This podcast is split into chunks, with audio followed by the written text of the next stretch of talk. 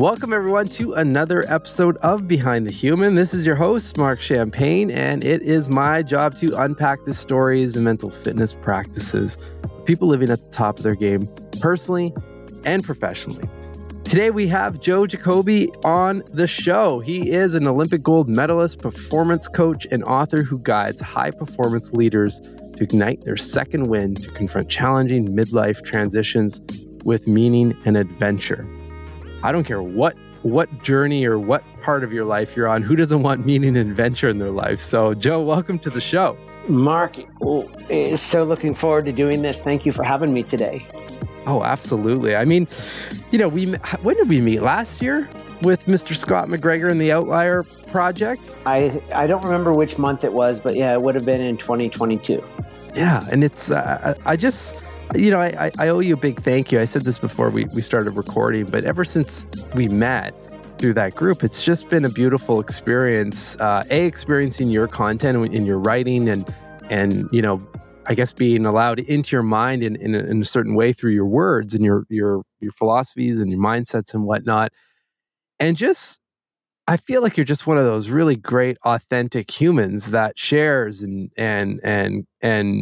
isn't just leaving a comment to leave a comment. Like, there's meaning behind it. And there's been, you know, I think maybe two, it depends on when you listen to this, but a few episodes back, even Dr. Jack Groppel was directly on the show because of you, from one of those beautiful, authentic comments. So, Joe, thank you. Well, thank you. And what's interesting about that, Mark, is that, you know, it's not just that your body of work is this podcast and these wonderful conversations. For me, I very much associate it with having read Personal Socrates and the way the work you put into that book. And the perspective that you took, I couldn't stop reading it. I couldn't put it down. So I think that's one of the neat things about combining a writing habit, a writing practice, with also a voice practice as well. Sure. And I also think one other thing that's really nice, I don't know if you ever thought about this when you started the podcast, but if you do, what's nice about when someone has a voice that you get used to listening to. And for everyone who's listening, please know, like, I am every episode listener of this podcast. So I know your voice well, but one of the benefits of doing this is that when you write something like a book, it is as if I'm hearing you read the book to me. And I think that is a nice thing that we don't think about often, about combining podcast voice with writing, is that, you know, you kind of wonder, like, yeah, what does that person really sound like? But when they actually have a podcast, it brings that together. I like that. Oh, well, thank you. Thank you. And you're too kind. The heart feels full right now. I appreciate that. I definitely know we're going to get into a lot. I mean, just knowing a bit of your backstory and whatnot, and especially when it comes to journaling and questions and reflection and all of that. But before we get into all of that, juicy insight and rituals and whatnot, you know this is coming as a longtime listener. Who are you, Joe? Yeah, the big pressure question. Gosh, Mark, simply said, I'm just living an excellent adventure. I am doing it simply, slowly, and with less. Kind of three of my big words. I am focusing on pursuing what I call states of lightly, holding it lightly, wearing it lightly, traveling lightly. And I think that kind of comes from that sense of letting go. I would also say that I am a student of and a voice for water. Sure. I consider the river to be my greatest life coach. I am now taking up a coaching practice in the sea. I'm letting the sea start to coach me more. And I think a lot of times with this question, it's easy to sort of think about, like, how we sort of see ourselves in our best form. And I would actually tell you maybe two, they're good things, but things that I'm also working on as well that are sort of behind who I am. And that is trying to just be better at choosing to be open versus choosing to be right, choosing to be correct. and embracing insignificance. Like, I think that's a big part of spending a lot of time in nature and trying to do hard things and challenging things and just not getting too caught up in like where this is all going and what it all means. But like, this is a fairly, like, it sounds a little bit like the Spirit of, 4,000 Weeks, that book by Oliver Burkeman, but I think embracing that insignificance has like been so wonderful and opening up so much freedom as well. So that's kind of my little overview of who I am. But it seems like that all kind of wraps back into what you said originally around just adventure and also helping people find that sense of adventure in their lives. So again, I think it doesn't matter what phase of life, but I do want to ask you, because you've probably seen this, or I've noticed this, and I kind of feel like I've gone down this track at one point as well. There's like we come to this world in an adventure, in a way, you could say, and there's, especially having two young boys right now, like I see that sense of adventure every single day, almost every minute of the day.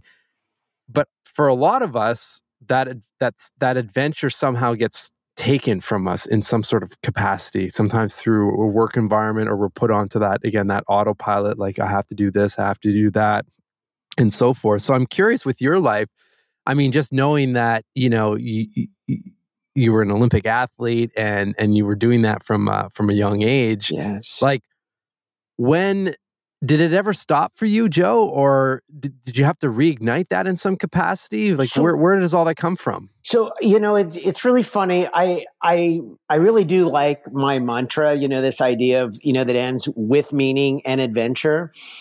What I would say is that adventure is also a little bit code for just time in nature.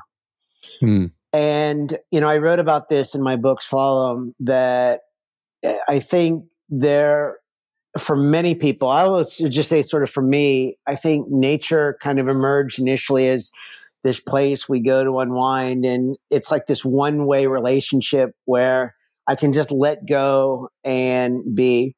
And I think the evolution of that relationship, the way I'm trying to answer this question is that I think in the most simplest, most basic way, I think nature can become a two-way relationship. You serve it, it serves you, very much like any other kind of relationship that you're in. And that means that a lot of what I'm advocating for is that it doesn't have to be doing some incredibly hard thing or even going to Yosemite, but it can literally be going through a small walk in a city park, or noticing some flowers, or just to the side of a sidewalk, or the way a leaf kind of hits the ground. I think it's really embracing those small things that help you to just see things a little bit differently, and that's really, I think, what is. I may have not known or quite embraced when I was, say, in my 20s or 30s. It was all about the adventure. But it's also interesting because as I set goals for myself now that are still often nature-based, like, for example, Maria, my girlfriend, and I, like, we love to see beautiful scenes from the kayak, like out in the sea or on the river. But if we think about who needs to show up, like what versions of Joe and Maria need to show up to do that, we've got to take care of ourselves in a certain way if we'd like to be able to do that for a while. It's like, we have to be sort of mindful of not just the things to do, but the crap, the junk that gets in the way, that distracts us, that obstructs us from doing those things. And those are, I think that's kind of how I sort of come back to answer that question. Like, adventure is a little bit code for nature. And I think the more that we can sort of distill that relationship into the most simple things, it's like we keep that chain connected and it goes on, and we set ourselves up to do more adventurous things when those opportunities come up. We take care of ourselves in a way. And I know this will sound funny to you, but last spring, at the end of the year, Maria and I decided to try snowboarding together. And I know about your snowboarding habit from having read a little bit about it in your book. And, you know, it was great. Like, we weren't good at it, but, you know, and I don't want to say like we were doing it based on like other people, but I certainly didn't notice anyone else our age, like learning to snowboard out there. Totally. But I think I'm really glad, like, for the way that we think about it, the way we take care of ourselves and our health, and not just like physically, but in body, mind, and spirit, that kind of it gives us a better chance of showing up to do those activities and be available to those adventures. Well, yeah, that I was just going to say, like, that's the thing is like, if we take care of ourselves and we keep moving and we do whatever we can to be healthy. And I include, you know, staying curious and asking questions from the mental side of things, then to your point, I mean, we can continue the adventure. You know, I can't think of like, I can't imagine a world, at least for myself, that the day I stop asking questions is like, I'm 6 feet underground at this point. But same thing with like, if I can't move anymore, like everything just stops, right? So the longer you can, I think, hang on to that and be realistic with wherever you're at now and set that path to what you and Maria are doing, like set that goal of, hey, I want to be in the middle of a river or lake on a kayak to see this scene. Well, what I'm doing today is either supporting that mission or pushing me farther away from it. I love that. I love that. I will say, you know, I will say that it is interesting, and I would be interesting to sort of dig into something that you just said, because I certainly want to keep moving and being available to move to the best of my ability. But I will say, and this kind of gets into why I'm passionate about this area of midlife and midlife transitions, like I'm not necessarily trying to put myself in the position to run marathons and do, you know, huge trail running things in my 80s and 90s. But what I have done is to really think about what physicality and movement could look like in my 90s. Like, what would really make me happy? Like, is it being able to get down on the floor to play with grandkids? Is it being able to like build a fire in the fireplace, you know, for us to help keep us warm? Like, that would be like magical. Totally. But then you can sort of backtrack from that. Like, okay, if I want to do that in my 90s, what do the 80s look like? And what do the 70s look like? And, you know, and you start to kind of think through that in a more pragmatic way. And yeah, I think, but I do get excited that like, I know that there is a window on really getting far out into the sea and, you know, maybe one day seeing a whale, you know, like out in the water. Like that. You're still waiting for that one. We've seen dolphins and it was magical. Everything that we see, gosh, I can't tell you what it is about the sea, but, you know, for years, here's how I say this.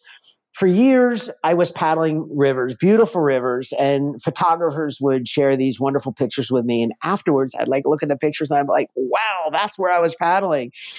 And I would notice it through the photos afterwards. With the sea, you know, we have a surf ski coach and he takes some beautiful pictures. But the thing is that every time we're out there on the sea, it's like, we know it while we're there. Like we know, you know, we're a few kilometers offshore. And we have found this special place where the waves just have a unique shape and a beautiful color.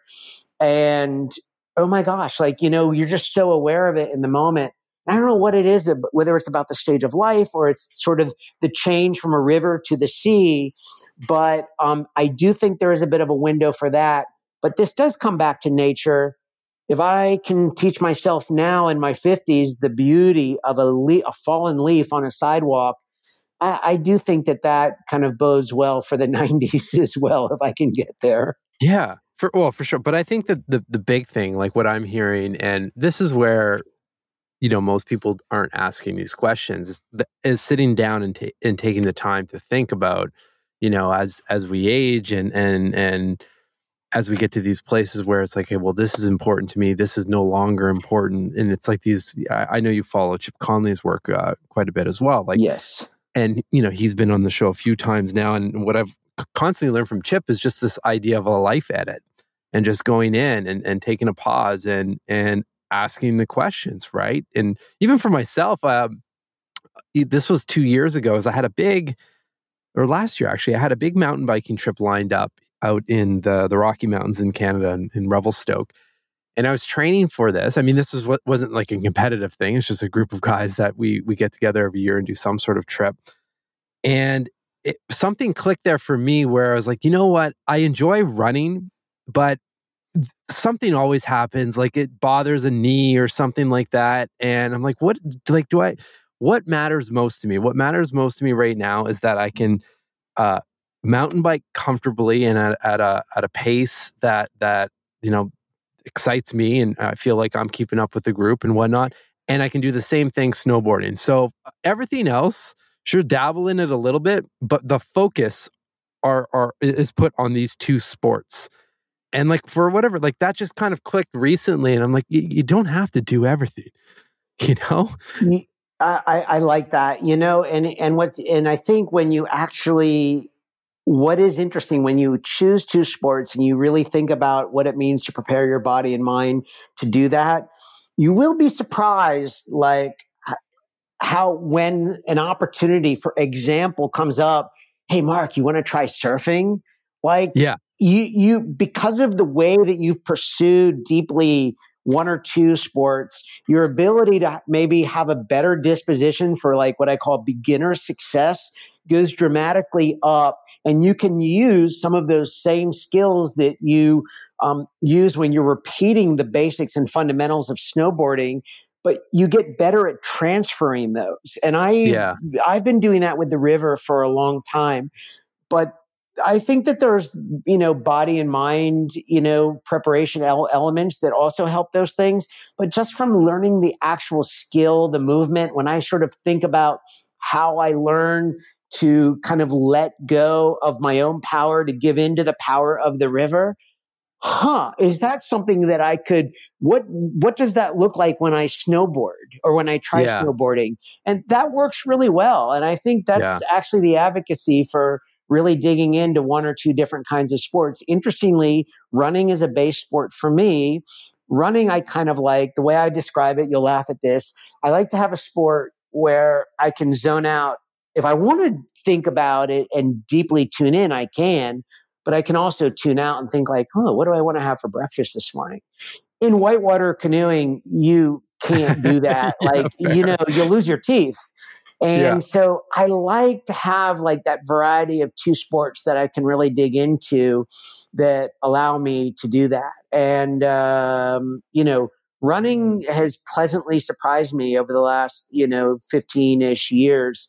I never would have thought that would be one of my kind of baseline sports. And, but it's been a beautiful way to sort of see my surroundings here in the Pyrenees. And, for sure. And, not only embrace nature, but really embrace the whole Catalan, community. Yeah. Let's rewind a little bit. 'Cause I definitely want to talk about your long-standing partner, the river, and how that all began. And just if you remember, if there was a moment when you first sat in a kayak or canoe where you're like, I'm going to spend a lot of time in one of these things. Interestingly, it wasn't that. It wasn't like a love at first sight kind of thing. It was intriguing. What I would say is that, you know, when I was young, so this would have been like the mid-1970s, this was around 1970. 1977. My mom was a part of a community theater group in the Washington, D.C. area. And the director of all the plays there was a guy named Roger McEwen, who owned a summer camp. And Roger had a son, Jamie, who won America's first ever Olympic medal in whitewater canoe slalom at the 1972 Olympics in Munich. So this was only 5 years after that, and this was the McEwen family summer camp. When I was young, there were lots of summer camps that had open canoeing as an activity, but none that had enclosed kayaks. And back then, the McEwen family, they made all of their kayaks out of fiberglass. So you got all these fiberglass burns on your skin. They were terrible. They were really uncomfortable. Today, they're made of plastic, and they're super comfortable, and they're really easy for kids to paddle. But what happened is that at age 10, a few years later, I was the first person in my group to learn the Eskimo roll, where you turn over in the kayak and then you come back up. And it's really funny what happens with kids when they're 10 years old. I was not an athletic guy. I was pretty overweight and I loved sports. So I just wasn't very good. So I was never the first at anything. And now you're the first at something. And like, that feels pretty good. And it's like, and people are kind of making a big deal about this. Oh, you can do the roll in the kayak. That really kind of got me going and saying, oh, I could really do something. And there was like a bulletin board at the lake that showed all the little advancement certifications. And I'm like, all right, let's go. Let's start doing this. And that's it. And I was very lucky to grow up at that summer camp. It was very connected to the high performance paddling community on the Potomac River in Washington, D.C., where the legendary coach of our sport lived, where all the world champions were living and training. It was one of the greatest training environments in the history of our sports in terms of, you know, winning medals. You know, they were all world champions and world medalists. And I mean, to me, they were just like regular people who put their, you know, pants on one leg at a time, but they were the best at what they did in the world. And that's who like I got to know when I was 12, 13 years old. Hello, friends. Given you're here, I'm making the assumption that you're motivated to be mentally fit. So with that in mind, I want to let you know about the Better Questions newsletter, which publishes once or twice a month, providing all of us the opportunity to slow down, think, and ask better questions. As you know, quality questions are my thing, and this is an opportunity to share the prompts I've studied and curated to help our minds be healthier, clearer, more intentional, and expand our mental capacity.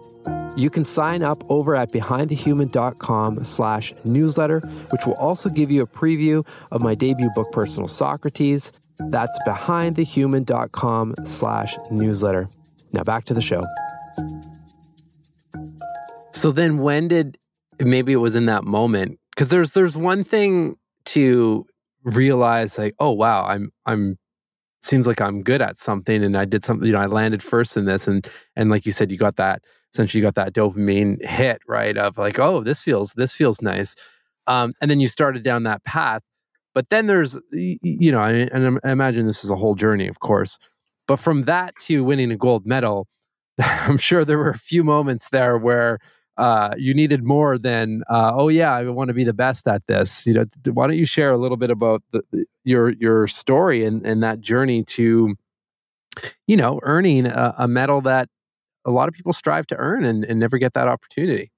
Well, I got to, the standard of training that on the Potomac River with the athletes that I was working with was amazing. And again, what would happen is there were a lot of paddlers from around the United States and from around the world who would come to train there. And I didn't have to go anywhere. They were all coming to me and everyone was really excited. And part of what made our training environment so great was that it was open. Like our legendary coach, Bill Endicott, any of the athletes from Europe could fly over and train. There were no closed doors. Like we shared everything and in the spirit of improvement. That made a really big difference on me. So what happened was the United States was particularly good in one category, especially good in one category. It was the singles canoe category. And that was what I was doing. And when I had made the junior team when I was 16 years old, and then the coach pulled me aside and he said, look, and he says, I've had this talk with a few athletes before. You're really good at what you're doing, but you know, only 4 boats are going to make the U.S. team, and you're at best, you know, you might be 8th, 9th, or 10th, you know, if you race at the senior level. But if you were to pair up with one of the other guys and paddle the doubles canoe, you will make the senior team as a senior in high school. You will go to a world championships, feel what it's like to be a part of this team and start to get that experience. And I'm like, I'm in, let's do it. And so I paired up with Scott Strasbaugh, who was another one of those canoeing athletes. And we went to that first world championships in 1987. We went over to the French Alps in Bourg-Saint-Maurice when I just graduated high school. We lived there for 5 weeks getting ready for the worlds. And oh my gosh, it was just such an amazing experience. And the U.S. team did so well. We paddled well. And we just sort of took it year to year for a while because, you know, we were like 17th at our first world championships. So we decided like, hey, that was fun. Let's do it again in the next year. And we actually started to win World Cup medals in our second year paddling together. Like I was 18 years old and we were standing on podiums. By 1989, we were having the World Championships in the United States. We were fifth at that Worlds. We won our first World Cup race in Minden, Ontario a week later. Oh, wow. Yeah, that was such an experience. And then we're like, okay, we're sort of in on this ride. The one interesting story that I'll share as part of the journey that I thought was interesting was the decision we made to leave the Potomac River. And you know, because most people would be thinking, okay, like that's like leaving the Chicago Bulls in the middle of a three-peat. Like, who would do that? Yeah. You know? So one of the things that was interesting was that our training group in the DC area was aging. It was getting older. And also, it was a very hard driving training group. And it was really hard on my canoe partner, Scott, you know, who was he was a master technician in our sport, Mark. He was small, he was light, but in our sport, it's not about your strength. It's about your ability to pull in the strength of the river. And my partner was amazing at that. One of the best that our sport has ever seen. But that also meant the hard driving environment, like, really took a toll on his body. And during a time in which he was injured, I traveled with one of our coaches down to the southeastern U.S., to Appalachia, to the Nantahala Outdoor Center in Western North Carolina and Atlanta. And, you know, this was like late 1989. Atlanta was, you know, hoping to host the 96 Olympic Games at this point. There was a lot of enthusiasm. And I came back from that trip and I said, I think this is the place for us to be. And I went over to Scott's house and I said, I think we should move down to the Nantahala Outdoor Center. And he was just already packing his bag. Like, he couldn't get out of there quickly enough.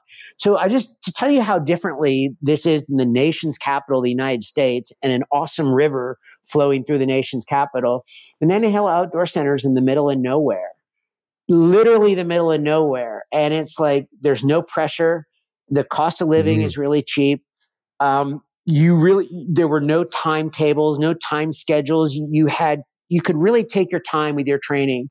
But most of all, we sort of built a training center from scratch down there. We weren't riding on an established training center. We were starting something new at the Nantahala Outdoor Center.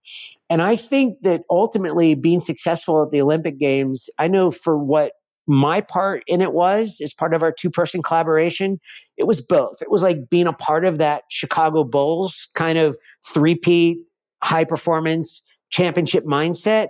And literally, like, it's like having an expansion franchise and like starting up, but building it into a championship team in 3 years. Yeah. Yeah. What... like during those big moments, those like the big move before you had a chat with your partner, like you already had somewhat of a journaling practice at that point, right? I believe. Like how do you and maybe even today, like how do you process these kind of decisions? Yeah, so I remember going to my first workout with the U.S. team in the summer of 1982. I was 12 years old. The coach had invited me and another person from the summer camp. We were so far out of our league. We had no idea what was going on. We were blown away by the star power that was on the river that day. But they were all excited that two kids were coming out to paddle with the group. Like, that doesn't happen very often. Sure. And I remember one of them, Davey Hearn, was a world champion. He said, he just came over and he introduced himself as a world champion, introducing himself. It was like, still blows my mind. And he asked us if we were keeping a training log. We're like, what's a training log? And he's like, oh, it's the notebook and where you record all your workout. And then 5 minutes later, the legendary coach, Bill Endicott, asked us the same question. And when my mom picked us up from the river, I'm like, oh, we need to go to the drugstore. We need to get notebooks. You know, we have to keep training logs now, you know? Yeah. And that's literally how it started. And Bill had written these books about canoeing, and he actually mapped out, you know, a sort of a structure for keeping a training log. And and like, I think, you know, this, you have followed and know more about different journaling practices than probably anyone that I know, Mark. And I think the idea is that, you know, we don't advocate for anyone to choose one. Just start with one so you can make it your own.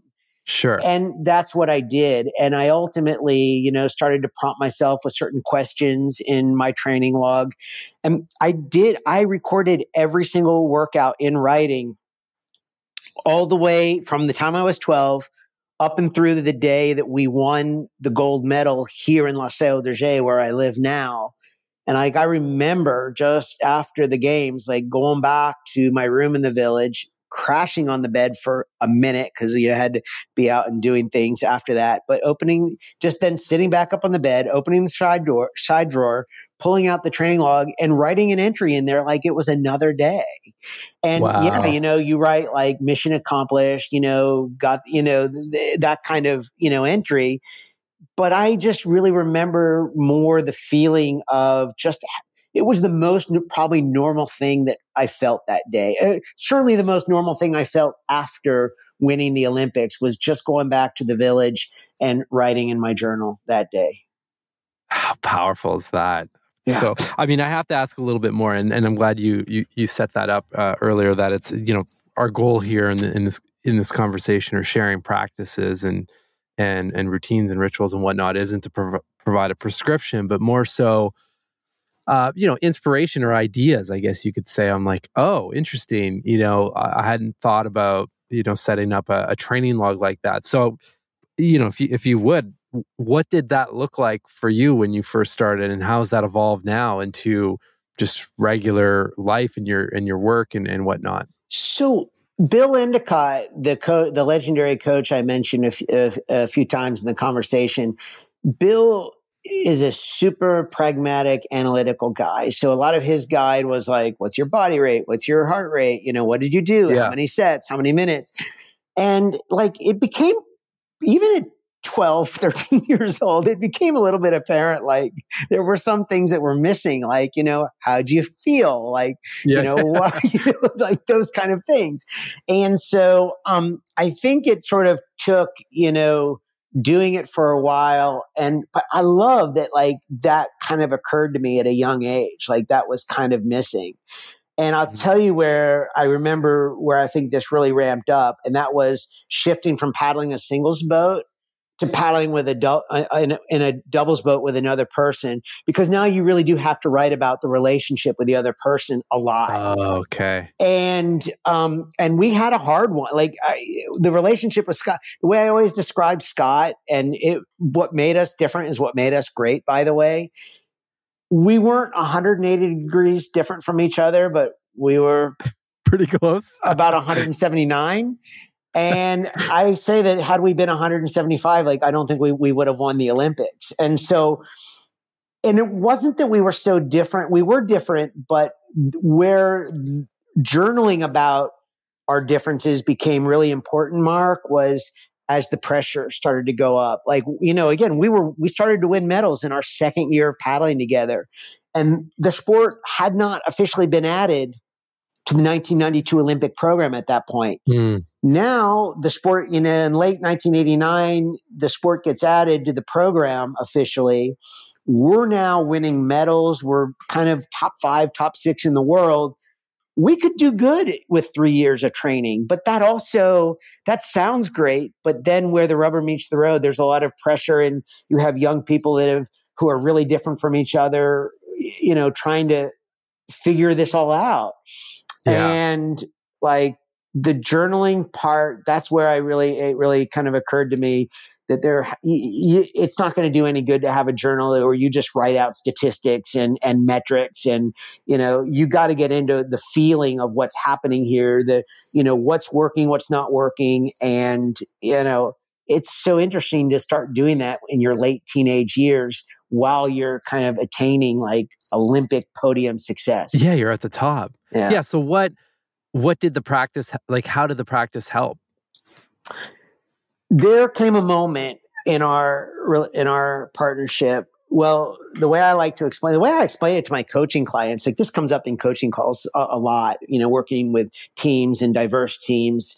By the way, diversity in teams means something, I think, different in 2023, and I'm glad it does, than it did in the late 1980s and early 1990s. Scott and I were both to white guys that had privilege and had an opportunity, you know, the resources to do this sport. Scott, when we started paddling together, he had already graduated college. I had not graduated high school. That's a big maturity gap. Scott was intensely introverted, analytical. I was intensely extroverted and optimistic. We're just very different. And so, especially as we started to get good and the Olympics were getting closer, we have roles and responsibilities in the doubles canoe. The front guy, the guy in front, which is Scott's position, he does certain things. And me in the back, I do certain things. And Scott and I were sort of an oddly lightweight, just, you know, size, shaped team. A lot of our competitors were much bigger and stronger than we were. So we sort of had to reinvent a lot of ways about how the doubles boat was paddled. And I kind of had these ideas, but I started having the kind of a bit of an identity crisis, you know, maybe a year and a half before the Olympics or so, that like, I'm too much the follower being in the back of the boat. I'm not enough of a leader. Like, you know, I feel like a little bit like the Tim Robbins character in Bull Durham. Like, I want to announce my presence with authority, you know, and it's like, you just can't do that from the back of the boat. And when you start to paddle from the back of the canoe, like you're the front person, you know what it does to the front person? It makes them want to shut down. And I was trampling over his space, and he's like, no, not doing this, you know?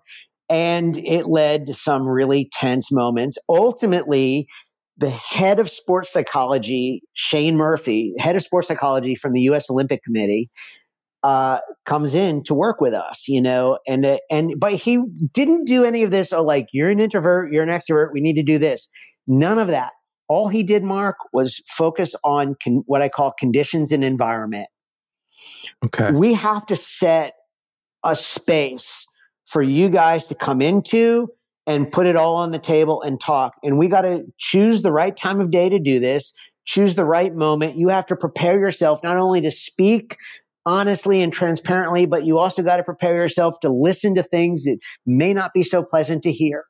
But if we can sort of check those bags at the door, come into the space, have those conversations, and then go back out in the world and take back the roles and responsibilities that we have agreed to be a part of this boat, we can do this. We can make this work. And so Shane oversaw that initially, and then he taught us how to do that on our own. And that was a big game change for us. So what I would say, journaling about our relationship also was very helpful for me to see like why I was like trampling over Scott. And like, if someone didn't come in and fix this, like, you know, there wasn't going to be a 1992 Olympics for us. Okay. Yeah. It seems like it allowed you to come out of, I mean, just like a regular human. I mean, just there's ego there. And obviously, you know, you want to be at the front, but I found, at least with journaling, doesn't matter what the situation is that it gives us just a micro moment to zoom out of that and come out of the noise and all the stuff that's happening, right? And then see actually what's happening, especially if you have a long-standing practice like what you've got. Well, and I think jumping ahead, I do think that, you know, you try to set questions in place that are the journaling habit. Like, you know, I'm a big believer in that. You know, it was like, you know, what went well today? You know, what would you have liked to have done better? You know, you have those kind of things, you know, what seemed to be the points of tension, what seemed to, you know, you learn those pretty early on, you know, and I think that's kind of part of the getting along part of a doubles canoe team.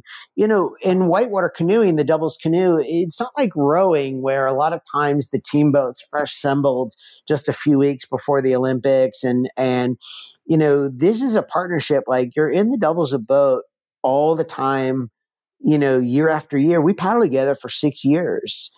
And, there was a lot to kind of put together there, but I learned so much from it. And that whole conditions and environment piece that I spoke about, that's always, you know, kind of my first go-to when talking, you know, in performance coaching, and when especially talking about team and culture, is like, great, like, where are the conversations happening? Like, are you walking into your colleagues office door at, 5:30 in the afternoon when everyone's tired and run down and everyone just wants to get home. And you kind of want to now say, pop open that question.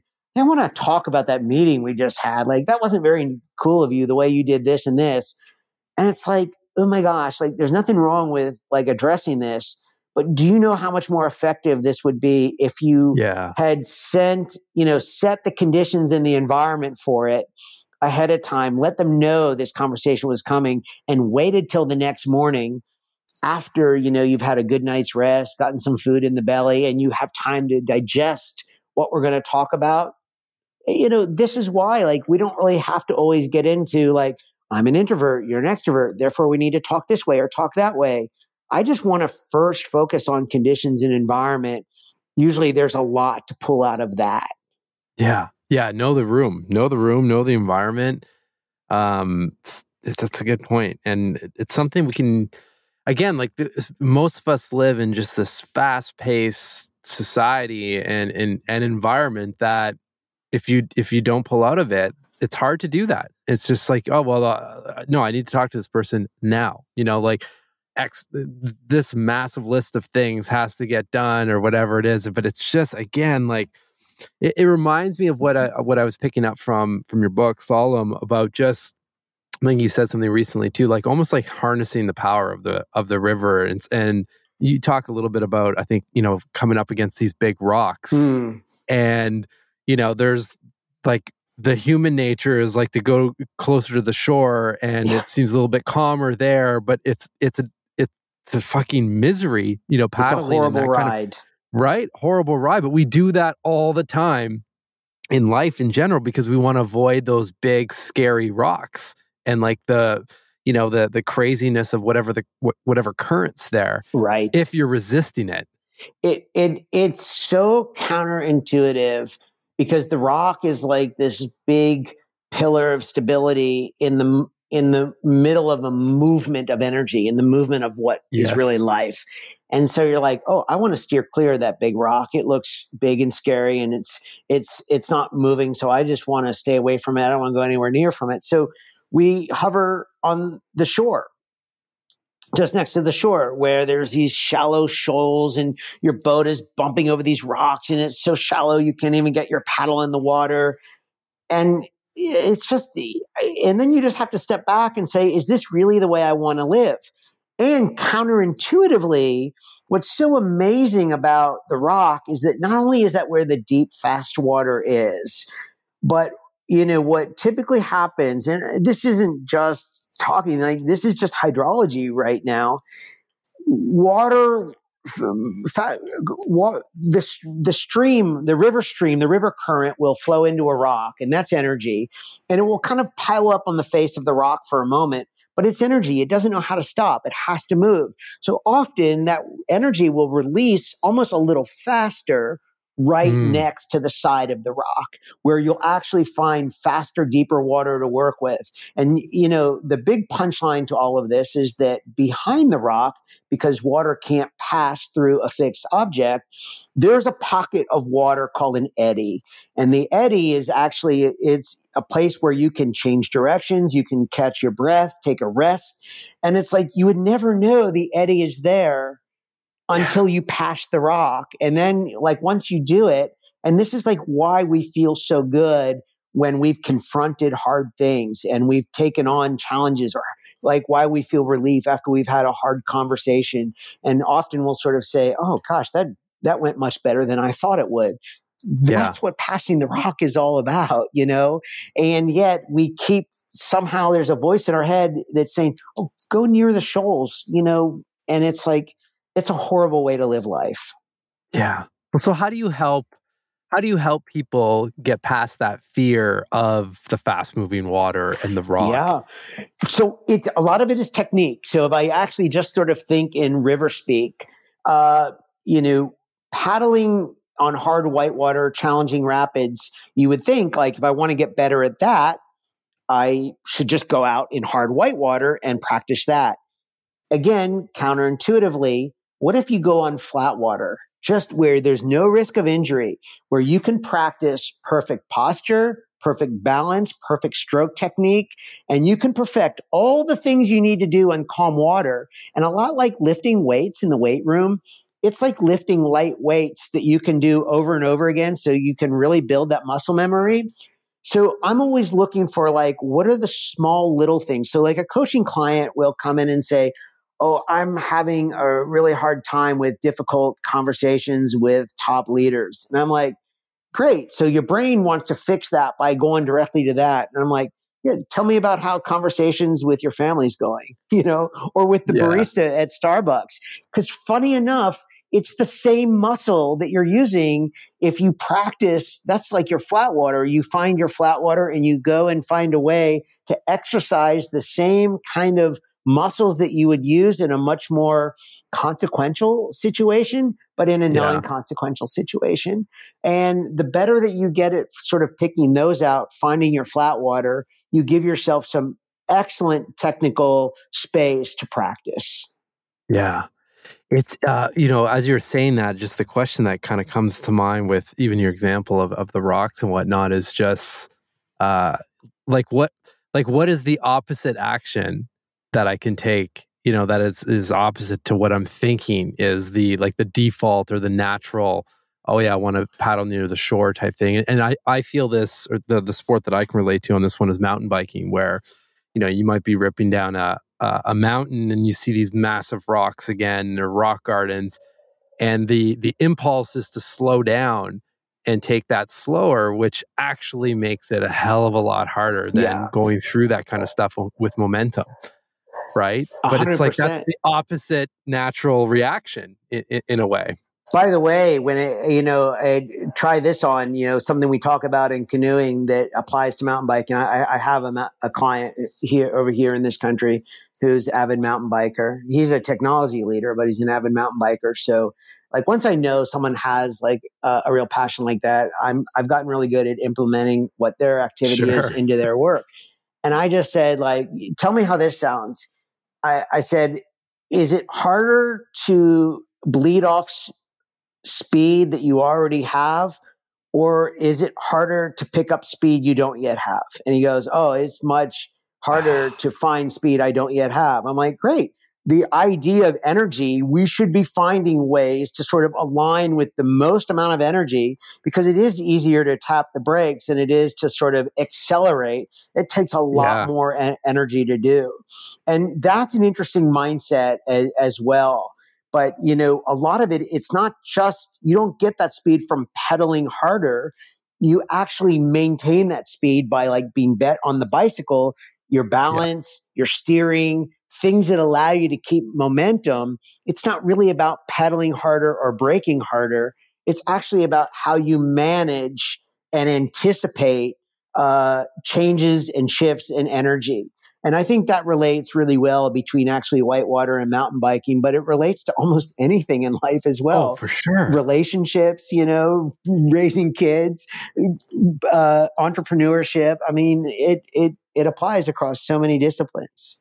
That's fascinating. And if this ever happens, I'll be giving you a nice shout out on this. But what comes to mind is we'll see. I'm writing more bonus chapters right now for the book, which should show up in the newsletter. And typically, the way this works is I'll study someone and whatnot, and then figure out the practices that link well. And what comes to mind with what you're sharing here for us individually is to think of. Whether that's a sport or an activity that you're really passionate about that gets your energy flowing and so forth, and almost take that energy conversation and then, okay, how can I apply how I think about mountain biking or snowboarding, or in your case, you know, on the river, and how can I apply that philosophy, that energy maintenance or efficiency to X in life where I'm struggling, for example, and just like zooming out a bit, right? And doing something you're probably or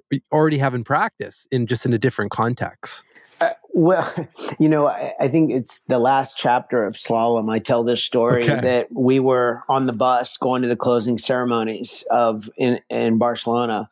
the 92 Olympics. And Bill Endicott asked me, he said, "Hey, you're a gold medalist. What are you going to do when you go home?" I'm like, "I want to speak, you know," and he's like, "I've got a few things lined up." And he goes, "Great." He goes, "Can I give you some advice that I shared with Norm Bellingham, who won someone he coached to a gold medal 4 years earlier in flatwater canoeing for the United States?" And I said, "Of course." And he said, "Well," and he said, "my experience is that the athletes go back to the U.S. and they stand on a stage, they've got their uniform, they've got their medal, and for a few weeks, they can pretty much say anything, and people will just think that that's cool because, you know, you're standing up there with a gold medal." But he said, "What I've noticed," he said, "it's just human nature. It's not good or bad. It's just human nature for people after a few weeks to say, 'Well, Joe, that's really great that you won a gold medal, but how does that help me?'" And then Bill looked at me and he said, "If you can answer that question, how your gold medal helps them, you'll speak about this as long as you want to speak about it." And so I'm so lucky. Like, I got that lesson at 22 years old and I've never forgotten it. And I think actually Slalom is largely a tribute to that. But what it's also done is it's helped me to kind of do that with a lot of activities, you know. And it's like, Lindsay Elizabeth and I were talking about this with ballroom dancing, you know. I just love to know when someone is really passionate about something. And when Lindsay and I were doing a podcast and we were talking about ballroom dancing and the doubles canoe, oh my gosh, you know, you talk about like the similarities between two people kind of doing a dance on the river with a canoe versus two people in a ballroom under the lights with judges. It's really cool to kind of find those connections and what you can take away and what you can learn and what you can apply. Because, you know, I think everything else, it's like, it just comes across as just so, I don't know, just so blank, Mark. And especially in a business realm, we at Valor Performance, where one of the places I do coaching, we work with doctors. Oh my gosh, like if we didn't talk like you and I are talking now, and we were just sort of, you know, relying on medical school to take care of this, oh my gosh, it would be a disaster. I mean, medical school is great, you know, for the medical training, but there's none of this. No one ever really teaches you about how to rest, you know, how to, you know, the emotional sides of being a doctor and the mental game. Like, they're not, you know, it's very tactical and they're very good at what they do, but that's where this stuff comes in. And I literally had a client, I couldn't believe this. One of the doctors actually had a group of medical students around him while he was doing a heart surgery. And he actually he mentioned the coaching relationship with me, and he used a canoeing analogy, like, while doing a heart surgery in front of like medical students. I'm like, I'm pulling my hair out. Like, he lived, right? The patient lived, right? Let's jump to the end here. I love that works, that these metaphors translate in a way that like it, and in that moment, not just while doing a heart surgery, but while teaching young medical students like a different way of thinking about doing the surgery. That to me is just, that's why I love what I do. Well, what I love about it is it just pulls you out of, again, people are going to get so tired of me saying the same concept, but just the autopilot. But it's just, we're so in it all the time that if you have this different example, then all of a sudden you're like, oh, okay, you can think just, you know, a couple degrees differently that can make all the difference. And I know we're coming up on time. If you have a few more minutes, okay, great. Because you went to the end. I want to go back to the start of your book, because one of those beautiful examples that really resonated with me was right at the beginning, which is the put in period. Which to me, as soon as and you can fill in the details, of course, in a minute, but when I was thinking of that concept, I was thinking of all the projects that we start and often don't realize, you know, just how challenging it is just to get off the ground, essentially. And that's where we give up often, right? And we don't even get into the actual project. So why don't you explain what the put in is first and foremost, and then provide any flavor around that? Well, you know, One of the things I love about canoeing is that, I mean, you know, no two rivers are the same. And there's a place where you have to find your way from wherever, you know, your car, you know, there's no locker rooms or clubhouses. Yeah. You know, we were a culture of athletes, you know, we raced out of our cars, you know, we raced in rural locations in the middle of nowhere, but we also ran rivers in these very rural locations as well.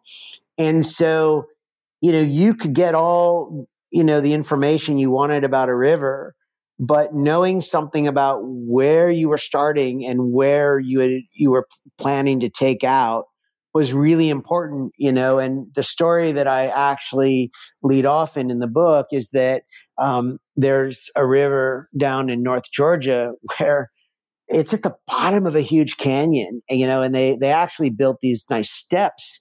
But I just remember the first time, you know, I ran this river and walking down all the steps, and I just didn't really take into consideration like how weak my knees were going to be when I got to the bottom of carrying this kayak there. And some of it was nerves and just the, you know, going down. And I also, it's something to consider, you know, it's not just getting on the river and going. That happens sometimes, but usually, you know, especially if there's a canyon involved, and knowing something about the surroundings of your water is really important. And it requires you to really think about not just surviving it, but now you get on the water and you need to feel good. You know, like there's a hard rapid right in front of you.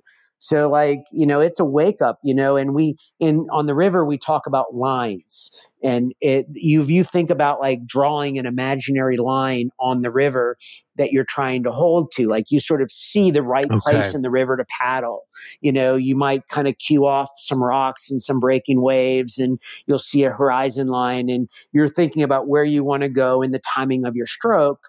And yet, you can see the line. It doesn't mean you're going to hold the line. You might get pushed offline and have to course correct to get back on, or hopefully get back on.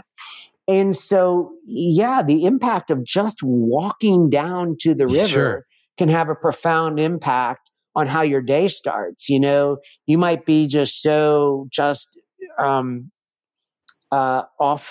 balance at the beginning, where you make a big mistake right off the bat, and it's still like, and you're not getting off the river at that point. Like, you restart from where you are, but that is also, you know, you take it one step at a time, but you have to think through these bigger pictures of what it means to perform on the river. It makes me think of a couple things. And one, something I haven't thought about even in my own mountain biking, because there's, even on the river, like when we see the photos and the videos and stuff like that, that's covered. Typically, it's like you're on the river, you're performing, you're there, but you haven't seen, again, that put in part for the most part. And like it's the same thing in business. It's like you get covered. All the hype is when you're achieving X or whatnot, but there's all of this pre-work that's been done, right? It's like the classic overnight success part. And I wonder, and here's where it relates to me, at least for mountain biking, you know, when we go on these big trips and we're out for the day, let's say, and there's a particular trail we want to get to and descend or whatever it is, like, you know, it's not uncommon to have a 2 or 3 hour climb. Yeah. And it's like, I always forget about that. And to your point, we get to the top, we usually have something to eat, but you're pretty tired at that point. And then you got to hang on for dear life, right? To rip down. And I wonder, just in hearing you speak, like changing my own mindset around, I'm going to train for the put in, essentially, so that when I'm at the top, that I'm there. Like I already know I can do this part, but I'm putting in the effort in the part that I know is going to deplete the reserve, just even getting into the trail network. It's so funny, Mark, as you say this, because like I would even back this up. I do think there are strategies to how we go up the mountain to sort of set ourselves up to be in a position to come down. I'm the chairlift. Yeah, well, the way my brain works actually is that this actually gets into sort of why we do the morning routines that we do. Whether it's journaling, whether it's yoga, sun salutations, some meditation. you know, whatever that looks like, you know, from person to person, I don't want to say like there's some magic in just isolating that one activity. Where I think is that it's, I call it, you're giving energy a job. You know, you're not deciding, you're not waking up and going, what am I going to do today? Like that's energy that could have been used more effectively on the climb that's going away because you didn't make a plan of what to do. By the way, this is classic Jack Groppel kind of stuff that we're talking about here, energy management, you know, versus time management and attention management. This is, you know, this is why Jim Lair and Jack Groppel came up with this exact idea and why energy management beats time management, you know, every day of the week and twice on Sunday, is that when you give energy a job, you know, you're not, what you're really doing is ensuring that you're not wasting energy that could have gone to something because you didn't, you know, think it out. And I think that is just such an underrated part of the morning routine, is that, you know, and I've heard people on this podcast talk about, you know, they choose to wear the same clothes every morning so they don't have to think about what color, you know, what their outfit is going to be, you know, along those lines. That is a function of managing energy. And I just sort of, I always ask my clients like what their daily, you know, their morning routine looks like, not because I have some idea for them to do. I'm just trying to sort of understand like where their kind of either cracks or gaping holes are that energy is escaping out the window, energy that could be going towards feeling really good and dialed in on the downhill. And I actually think it actually starts even before that. But I think if you do that, then you put your best self forward to sort of manage the uphill in a certain way, break that down into the way, you know, what's your nutrition plan going to look like? What's your cadence going to look like? You know, how am I, when I see a friend take off up the mountain, how am I going to restrain myself and stick to my pace? You've been there, have you? Right. So then I actually have the downhill that I want to have, that I really, to have the experience that I came here to have. That is sort of that high performance level of thinking. And again, it's not like so special or grittier or harder or stronger. It's being more thoughtful about it and being more consistent about how you practice it. Yeah. Well, it's just being intentional. I love that. Yeah. Because I mean, I have my own morning routine and usually there's some intention setting involved, but I like that just subtle reframe or focus specifically on the energy piece. And I'm going to incorporate that in my own flow. Last question for you, Joe, just because I want to respect your time, but on the routines front, like what are some of your non-negotiables that you've got in any of your rituals, whether it's morning or, you know, middle of the day or evening wind down? Like what really has worked for you over the last little while? Yeah, well, I think that it is interesting. It's always evolving, and you know, I think that's the cool part of it, is that it's always evolving. So I live in the Spanish state of Catalunya, and I do have clients in Europe, so I do have morning coaching calls sometimes, but usually my mornings are pretty wide open. So I am blessed to have a lot of time in the morning to be pretty structured about what I do. Having said that, I'm really good about, you know, talking to people. If all, you know, the doctors, if all they have is 5 minutes, I'm really good at talking about what to do with 5 minutes, because at the end of the day, you know, what we're really doing with the morning routine is honoring a mind-body connection, and that, you know, we're just letting the mind and body know that they're talking to each other, and that, you know, we're trying to be a little bit more intentional about making a change. Whether you have 5 minutes or 90 minutes, to me, it really doesn't matter. It's about sort of setting a stage of consistency. And that's why I think something magical can actually be done with just 5 minutes. But for me, I will just tell you kind of quickly, my morning routine does involve a little bit of mindfulness meditation. It involves some sun salutations, some yoga, some push-ups. I do a little creative creativity exercise called idea listing, where I come up with 10 ideas around a particular topic. That's probably a little bit more time consuming because I never know what the ideas are going to be. They don't have to be practical or useful. really just trying to exercise the creative muscle there.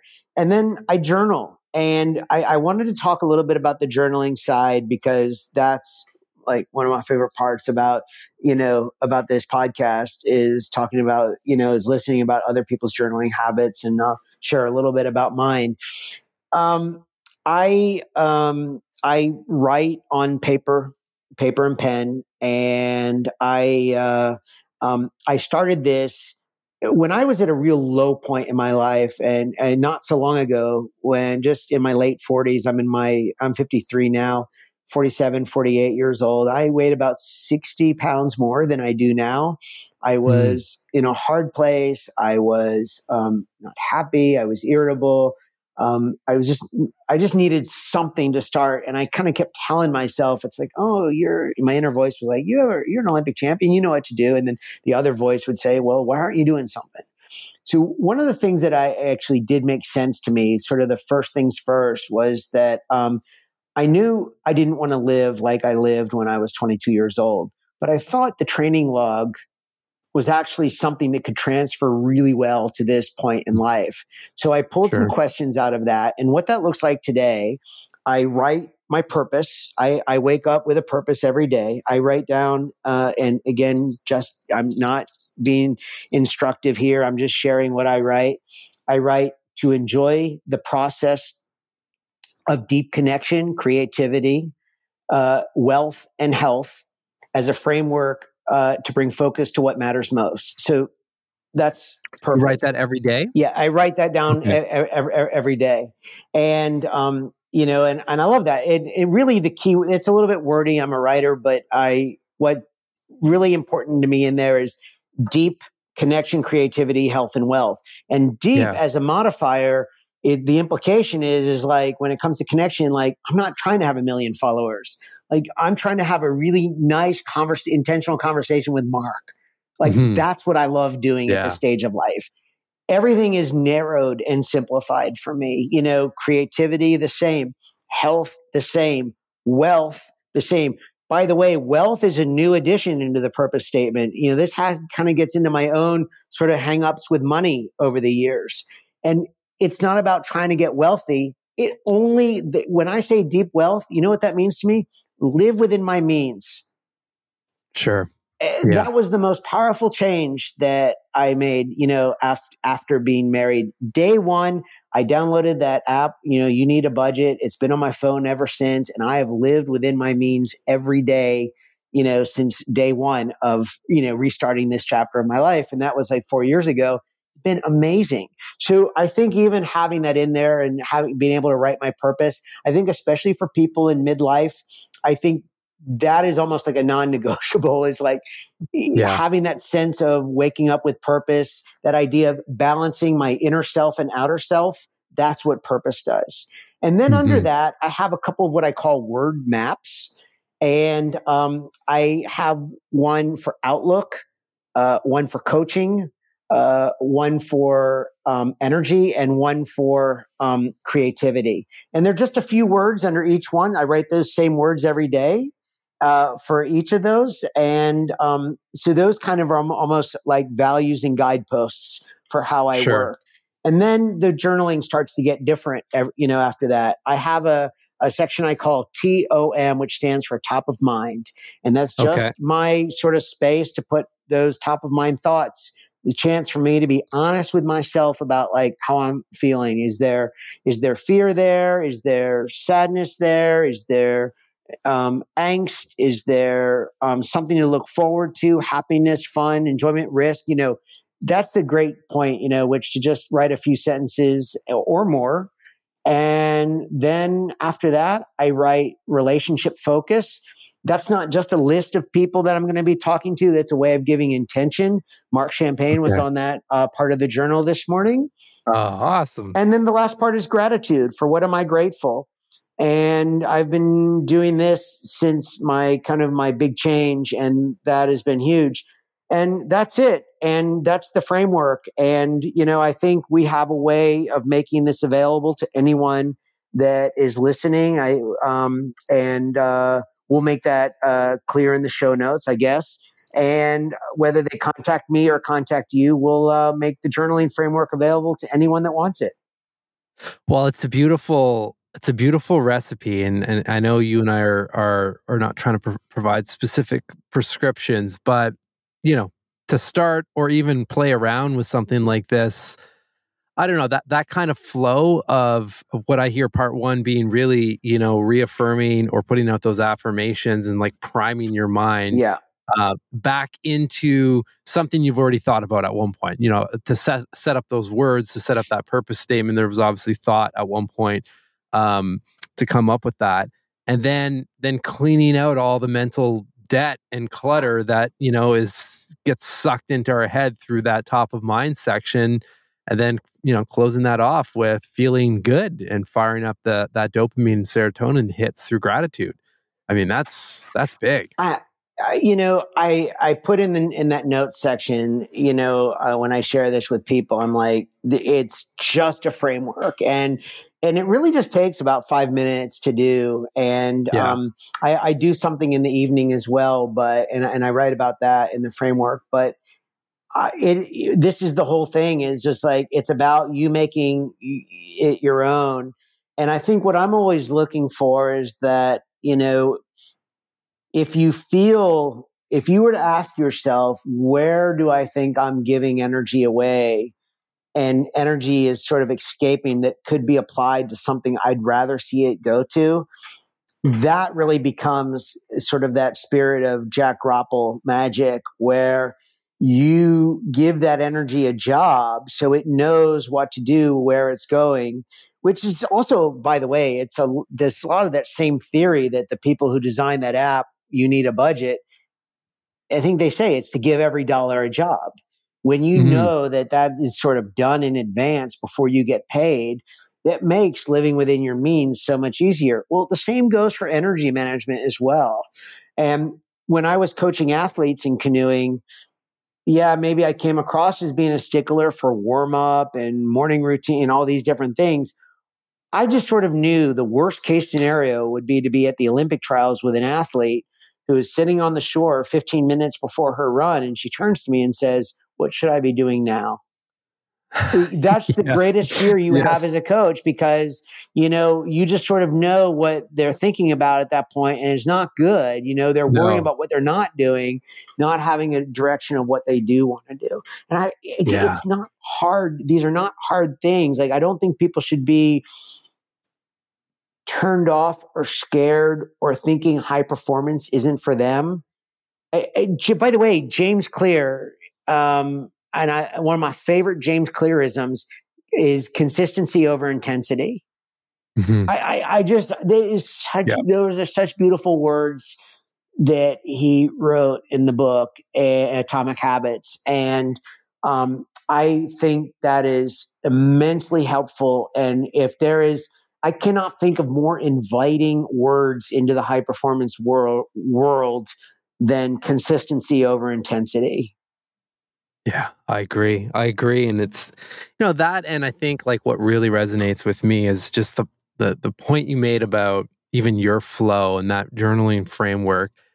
We're talking, you know, 5-10 minutes, and 5-10 minutes that have the power to dictate literally the next 24 hours of your day, including how well you sleep or not, right? And it's like, that's just taking that time to put the plan, like you said, put that plan towards, or put a plan towards your energy and your intentions and what you want to do and how you want to show up and so forth, just goes such a long way. So, Joe, I mean, we could obviously continue forever. That's pretty clear, but I do want to respect your time and you know, leave people with some curiosity as well. I'll drop the link to your book, which I highly recommend. Everyone go take a look, Solemn. As you can probably tell just through conversation, there are so many examples and parallels to your world of living on the river and performing at a high level while in those boats, that we could apply in just so many different areas of life. And like we've been speaking about in this conversation, those little subtle perspective shifts or the little example, just, you know, 1 degree to the left or right can make all the difference. So pick that up. I'll drop your LinkedIn, and I'll make sure we have some either a link or some way to get that journaling framework to everyone listening on the show today. So Joe, thank you for making the time. Thank you, Mark. Thanks for running a little bit past the time that we scheduled for this. I appreciate that. And thanks for being you and just, going through your own journey and the restart chapter that you touched on at the end of the show here, because, here we are talking about beautiful practices and, feeling in and at least for me, I mean, I'm leaving this conversation with a huge smile and energized, which I imagine many people on the other side of the microphone are doing as well. So thank you for that. My pleasure. Let's do it again. Absolutely.